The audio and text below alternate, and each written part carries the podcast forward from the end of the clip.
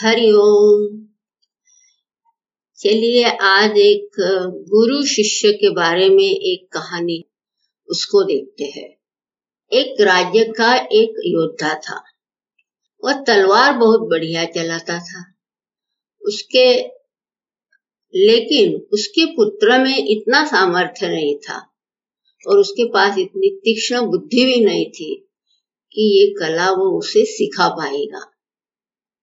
इसलिए उसने अपने पुत्र को एक गुरु के पास सीखने के लिए भेजा।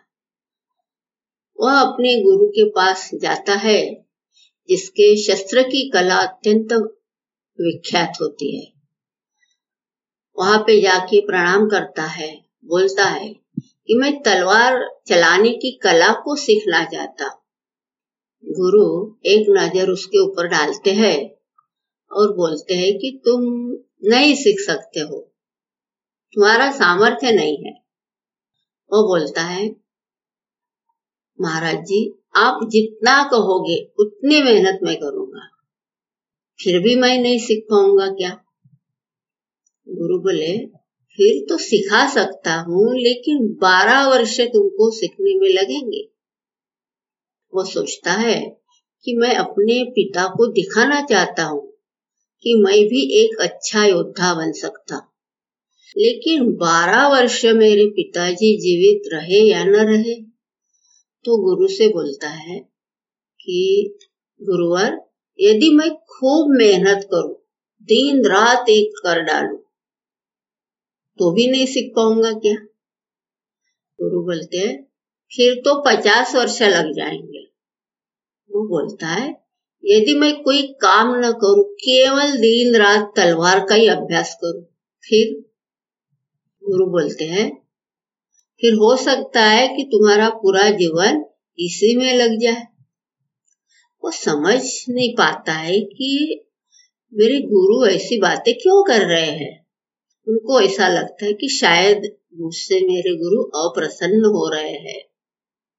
मैं इस तरह से प्रश्न पूछ रहा हूँ। इसलिए मुझे चुप ही रहना चाहिए। वो बोलता है कि, गुरुवर, मैं आपकी शरण में हूँ।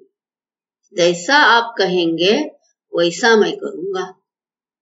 गुरु बोलते हैं, ठीक है। और वह शिष्य गुरु की सेवा में लग जाता है।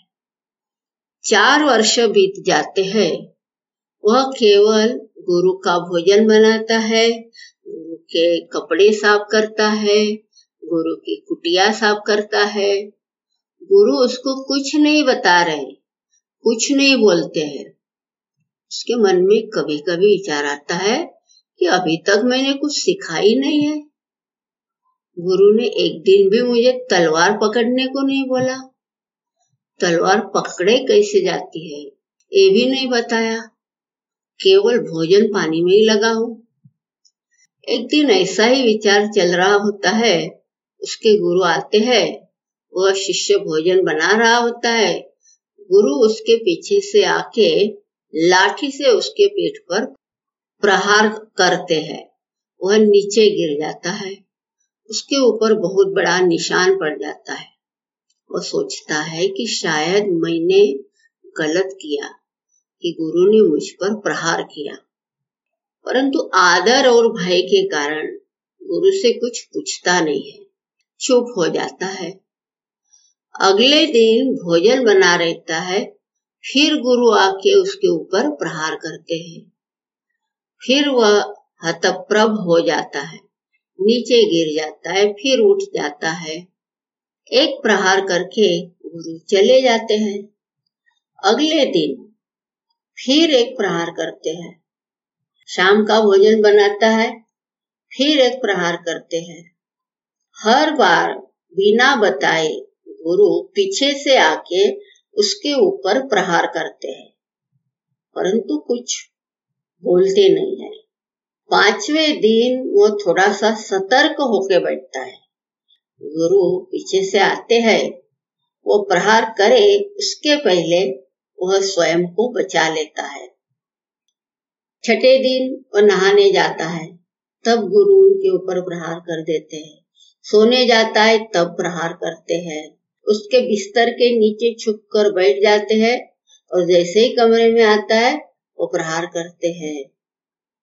परंतु वह समझ जाता है कि मुझे हर समय अपने आप को बचाना है। गुरु किसी भी समय आके प्रहार करेंगे, वही वह करते हैं। और कुछ हफ्तों में वह 24 घंटों में सतर्क हो जाता है। गुरु कहीं से भी किसी भी समय आए, वो हमेशा सतर्क, सजग रहता है। उसकी परीक्षा को दृढ़ करने के लिए गुरु दूसरे शिष्यों को बोलते हैं ये कुएँ में पानी लेने जाए, उसके ऊपर प्रहार करे। ये नहाने जाए, उसके ऊपर प्रहार करो। हर समय इसके ऊपर प्रहार करो। चारों तरफ़ से प्रहार होते हैं तब चारों तरफ़ से अपने आप को बचाना सीख जाता है। क्योंकि नहीं ब, अपने आप को बचाएगा तो मर जाएगा। इसलिए वो ऐसा अपने आप को बचाते बचाते ऐसे दस हफ़्ते बीत जाते हैं। गुरु उनको बुलाते हैं बोलते हैं तुम्हारी शिक्षा पूर्ण हो गई। जो अपना बचाव करना जानता है, उसके लिए आक्रमण करना बड़ी बात नहीं है।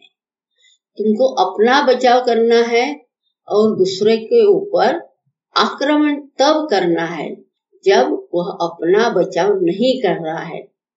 बस इतना सा गणित है। शिष्य समझ जाता है।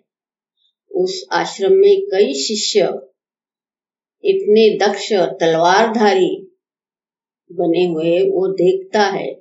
गुरु ने बारह हफ़्ते में सिखा दिया जो सिखाना था। इसके लिए पहले चार साल उसको तैयार किया और आगे चलकर वह उत्तम कोटि का प्रख्यात तलवार की कला में निपुण योद्धा हो गया। इस कहानी से हम लोगों को यही देखने को मिलता है कि गुरु वह नहीं है जो आपको आपके हिसाब से चलाएँगे ये कोई कोर्स नहीं है कि गुरु को आप बताएँगे। आप हमें ये बताइए ये बताइए। ये तो गुरु आपके लिए निर्धारित करते हैं। सदगुरु की महिमा अपरंपार है। सब पृथ्वी को कागज़ बनाया, सब जंगल को कलम बना के सातों समुद्र की स्याही बनाकर सरस्वती माँ ने अनवरत लिखने पर भी गुरु के गुण नहीं लिखे जा सकते हैं। वास्तव में गुरु की महिमा का पूरा वर्णन कोई कर ही सकता नहीं है। शास्त्रों में गुरु की महिमा बहुत आई है, परंतु वह महिमा सच्चाई की है। गुरु वह नहीं होते हैं जो आपको आपके ढंग से बढ़ाए वह जानते हैं आपके लिए क्या उचित है? और उसी के अनुसार वो आपको शिक्षा देते हैं। हरिओम